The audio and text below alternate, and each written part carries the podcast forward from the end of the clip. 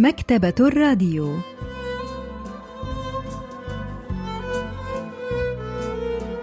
أهلا وسهلا بكم في حلقة جديدة من البرنامج الأسبوعي مكتبة الراديو الذي نستعرض من خلاله كتابا جديدا كل أسبوع.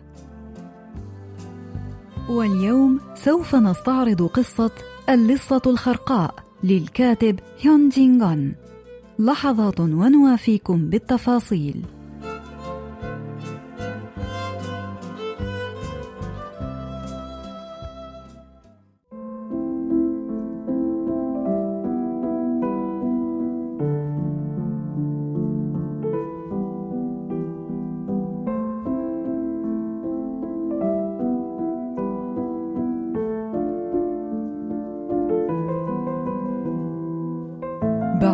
بعد مغادرتي لتشانغ مون لم أستطع العثور على خادمة مقيمة بسهولة. وحتى عندما اعتمدت على معارفي لأجد الشخص المناسب كانت غالبا ما تغادر بعد شهر أو اثنين على أفضل تقدير إذ كان بعضهن يغادر بعد ثلاثة أيام فقط. وكانت حجتهن واحدة. صوت الديك والماء حزين للغاية. فبالنسبة لهؤلاء الذين عاشوا حيوات بائسة كان صوت خرير الماء الآتي من الجدول القريب من المنزل وصوت صياح الديك من على الجبل يثير في قلوبهم حزنا شديدا. لم تستطع زوجتي المريضة أن تعتني بأمور المنزل وحدها. كان علينا أن نجد أحدا ليساعدها. كان يجب أن نجد خادمة بغض النظر عما إذا كانت كبيرة أم صغيرة تجيد أعمال المنزل أم لا. كنا سنشعر بامتنان شديد لو قبلت بالاستمرار في الإقامة معنا فقط.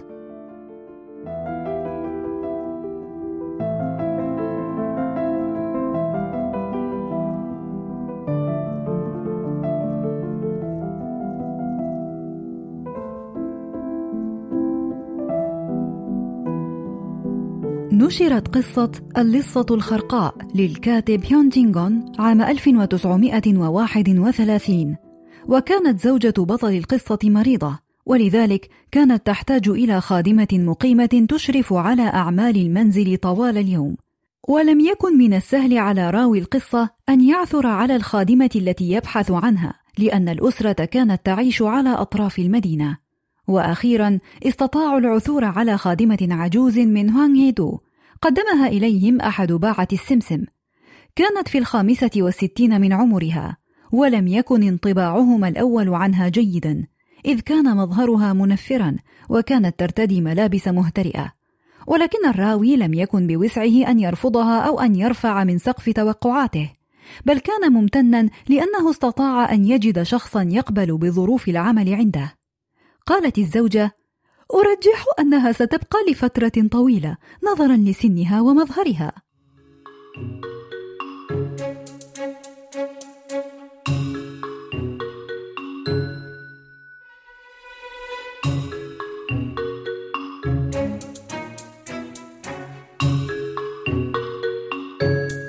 كانت الخادمة العجوز قد فقدت منزلها وأرضها، ولم يعد لدى أسرتها ما تعيش منه، ولهذا تركت أسرة ابنها في قريتها وسارت إلى العاصمة سيول بصحبة حفيدها البالغ من العمر ثلاثة عشرة عاما. كانت قد استثمرت كل المال الذي كانت تملكه لتبدأ مشروعا تجاريا مع تجار زيت السمسم في قرية كونغ ولما لم يكن لها خبرة في تلك التجارة فلم تجد ما يكفي من الزبائن ولم تجد الجوانب الأخرى من المشروع أيضا. وفي النهاية خسرت كل مالها. حاولت أن تعمل كخادمة ولكن ذلك المسار لم ينجح أيضا. هكذا ظلت تعيش على مساعدات أحد تجار زيت السمسم إلى أن جاءت للعمل في منزلنا.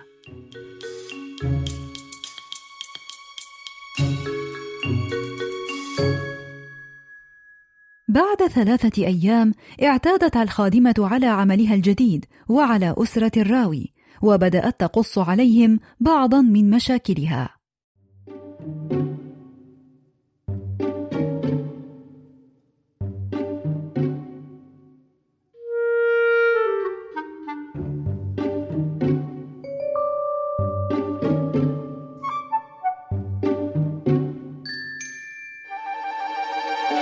سيدتي ماذا يجب أن أفعل مع حفيدي في رأيك؟ هل أجلبه إلى هنا؟ إنه لم يتجاوز الثالثة عشرة ولكنه يجيد كل شيء تقريبا. سيدتي هل يمكنك السماح لابني وزوجته بالبقاء في غرفة النوم الخالية؟ أرجوك اسمحي لهما بالعيش هنا. هل يمكنك أن تعطيني عشرة وون من أجري مقدما؟ يجب أن أسدد دينا استدنته من جيراني. ساعديني أرجوك.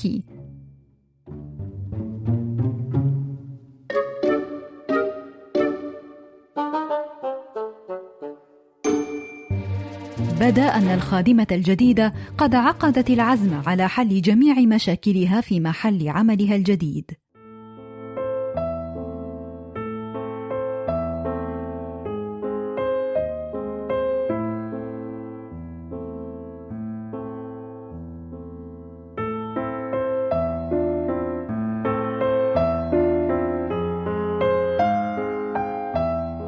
كنت أظن أنها تنفث عن ضيقها فحسب. ولكنني أدركت مع مرور الوقت أنها كانت تعني كل حرف تقوله. أدركت أنها تتمسك بنا كحل يائس أخير كرجل غارق مستعد للتشبث بأي شيء. ولكننا لم نكن نستطيع أن نساعدها فقد كان راتبي المتواضع يكفينا بالكاد. لم يكن من الممكن ابدا أن نتكفل بحفيدها أو بابنها وزوجته. كانت أسرتي تتكون من زوجتي وابنتي ذات الخمس سنوات وأنا. وكنا قد ضممنا إلينا ديوك وهو صبي في التاسعة عشرة من عمره ليؤدي المهام البسيطة والإصلاحات الدورية في المنزل. ولذلك لم يكن لدينا حاجة لتعيين مساعد جديد بجانب الخادمة المقيمة. كنت كلما شعرت بتعاطف أكبر تجاه تلك المرأة العجوز ازداد ألمي وكان قلبي يثقل أكثر وأكثر كلما رأيتها مثالا حيا للمعاناة والحياة الصعبة.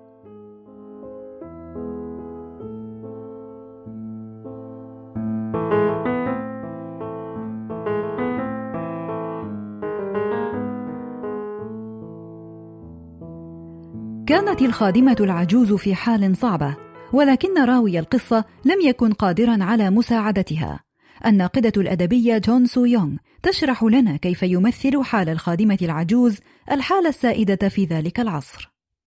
작품이 쓰인 1931년은 세계 대공황의 여파가 일제에도 미쳤던 시기입니다. كتبت هذه القصة عام 1931 في العصر الذي عانى فيه الجميع حتى الاستعمار الياباني نفسه من الكساد الكبير وقد لجأت اليابان إلى أعمال العنف في شرق آسيا في أوائل ثلاثينيات القرن الماضي لتصرف انتباه الشعب الياباني عن الأزمات المحلية وكانت مملكة جوسون الكورية تعاني في ذلك الوقت من القمع السياسي والضغط الاقتصادي أكثر من أي وقت مضى. والخادمة العجوز تمثل الفقر الذي عانته جوسون في ثلاثينيات القرن الماضي وخاصة الطبقات الفقيرة. فكانت جوسون تعاني من الصعوبات الاقتصادية بصورة عامة ولكن الطبقات الفقيرة بالذات كانت تعاني بصورة يصعب تخيلها. وقد ظلت الخادمة ترجو سيدها وسيدتها أن يلبوا طلباتها كل يوم وهو ما يرينا كيف أن أسرتها لم تكن تستطيع تحمل الوضع ولو حتى لأيام قليلة. فقد عانت الطبقات الاجتماعية الدنيا في ذلك الوقت أكثر من أي طبقة أخرى رغم أنهم لم يكونوا يعرفون شيئا عن المشاكل الاجتماعية لمجتمعهم. لم يكن الراوي في منزله طوال نهار ذلك اليوم ولذلك فعندما عاد في المساء راحت الخادمة تسترسل في الشكوى. كان الراوي يصاب بالصداع كلما استمع لشكاويها الكثيرة. لم يكن من السهل أن ندفئ غرفتين ولذلك كنا نقسم الغرفة بساتر ورقي فننام نحن في طرف الحجرة بينما تنام الخادمة في الطرف الآخر وراء الساتر. أي أننا كنا في واقع الأمر نعيش في غرفة واحدة من المنزل. كانت تنهيداتها ورجاؤها يأتياننا من خلال الستائر كشلال. لم تكن تنام تقريبا وكانت إذا شعرت أنني لست نائما راحت تصب علي أحزانها وهمومها صبا. ومن يساعدني إن لم يساعدني سيدي؟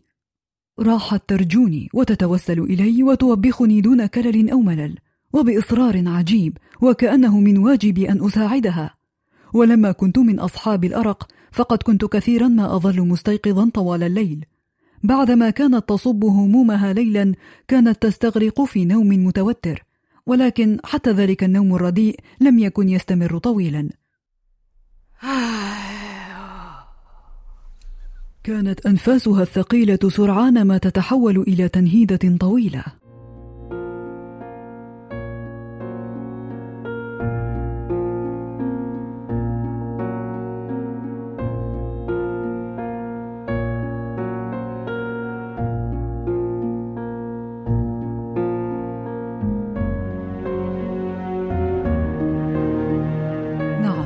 كانت تنهيدة عميقة وكان لها أثر حزين كتيارات البحر العميق.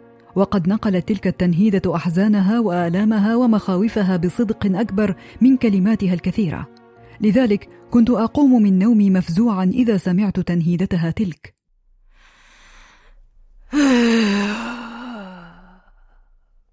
لا تستطيع عشرة أو عشرين يد أن توقظني من نومي أو أن تعكر أفكاري أو تحرك مشاعري مثل هذه التنهيده العميقه المثيره للشفقه وكانها صافره الحياه هكذا تخليت عن النوم يا لها من انفاس موتره بائسه كانت مطالب الخادمه العجوز وحالها الحزين يسبب ضعفا وضغطا نفسيا للراوي البروفيسور بانغ مين هو أستاذ الأدب الكوري بجامعة سيول الوطنية يحدثنا عن تعاطف الراوي مع الخادمة العجوز. 세상을 살 수 있게 만들어주는 것은 التعاطف والتعاضد هو ما يجعل من العالم مكان يصلح للعيش. والراوي في القصة يتعاطف مع الخادمة العجوز ولا شك أن رؤيتها وهي تصر على إشراك سيدها في أحزانها أمر يثير الشفقة. فمن الطبيعي أن ترغب المرأة العجوز في أن تعيش مع أسرتها ولكن الشفقة قد تؤثر على حياة المرأة بالسلب أيضا. ولهذا لا يستطيع الراوي أن يساعد المرأة رغم تعاطفه معها. والقصة تصف لنا موقفه الصعب. عندما لم يستجب الراوي لمطالبات الخادمة بدأت تصب كراهيتها وغضبها على الخادم الآخر ديوك. لولا ذلك الخادم لكان حفيدي معي هنا. بدأت الخادمة العجوز في معاملة الخادم الشاب بغلظة وراحت تطالب سيدتها باستبداله بحفيدها. ولكن الزوجة عارضت فكرة طرد ديوك بشدة رغم أنها كانت شديدة التعاطف مع حال المرأة العجوز. لدرجة أنها كانت تبكي من شدة تأثرها أحيانا. أعرف أنك تحاولين مساعدة حفيدك لكن لا يمكنك أن تطالبيني بطرد ديوك فحاله لا تختلف عن حالك. مرت عشرة أيام منذ انتقال الخادمة العجوز لمنزل الراوي. أذن لها سيدها بأن تذهب لزيارة أحفادها ثم حدث شيء في الصباح التالي. بعدما قضيت الليلة أتقلب على فراشي ذهبت لأتجول على الجبل في حال سيئة. عندما نزلت من على الجبل سمعت زوجتي تتشاجر بصوت عال مع الخادمة العجوز. كان هذا هو ما حدث.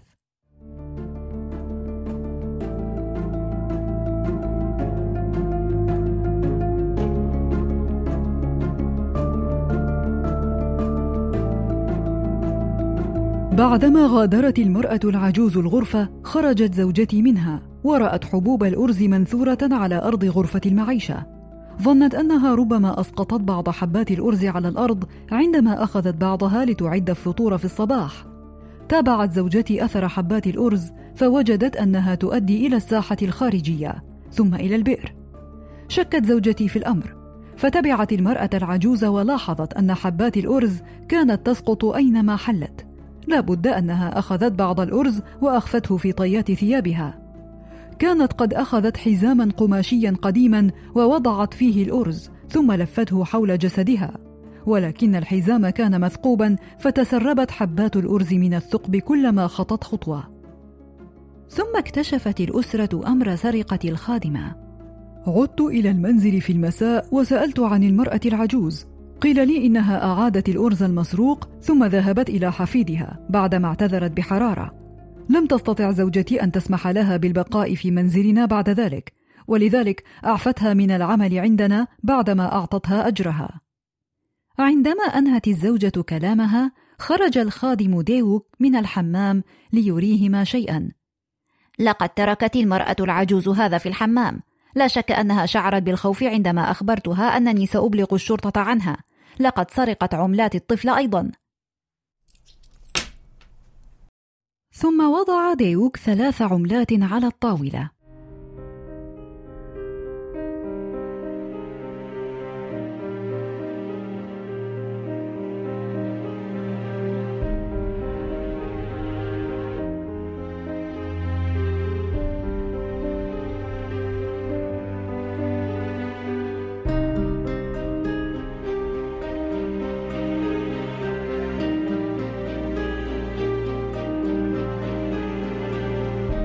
شعرت بقلبي ينفطر فلم أستطع أن أصرف النظر عن السرقات الخرقاء للمرأة العجوز. ترى هل كانت تخشى الشرطة كما قال ديوك؟ هل ظنت أن العملات الثلاث المدسوسة بكل حرص في جيبها ستكتشف بصورة ما؟ ما الذي جعلها تتخلى عن تلك العملات الثلاث رغم أنها كانت تستطيع أن تشتري بها الحلوى لحفيدها العزيز؟ لقد تركت تلك العملات الثلاث لنا عمدا كي ترينا ما تريد. ألقت بها في وجوهنا في قلوبنا ما المشكلة في سرقة القليل من الأرز من جوال مملوء؟ ما الخطأ في طهو بعض الأرز من أجل حفيدي الذي يتضور جوعا؟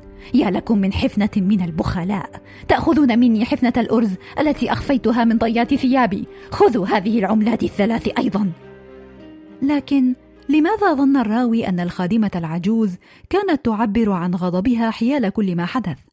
الناقدة الأدبية جون سو يونغ تجيبنا عن ذلك السؤال.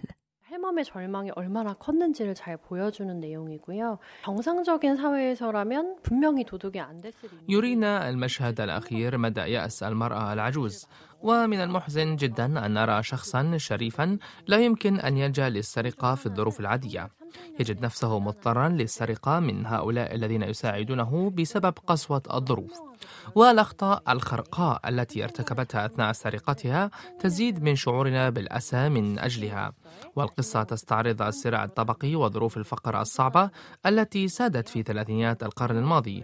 ومن المعتاد أن نرى في قصص الكاتب وصفا مفصلا لحياة الطبقات الدنيا من المجتمع مصحوبا بالنقد الموجه لطبقة المثقفين من أمثال الكاتب نفسه والقصة تصف لنا يأس الراوي حين يدرك أنه لا يستطيع أن يفعل أي شيء لمساعدة تلك المرأة المسكينة التي يجدها في أشد الحاجة إلى المساعدة وقد كتب هيون جينغون قصته عن هؤلاء الناس الذين ينتمون لطبقات اجتماعية مختلفة ليرينا كيف كان هؤلاء الذين عاشوا في ظروف اقتصادية أفضل يشعرون بالحزن والعجز ويستغرقون في مراجعات النفس.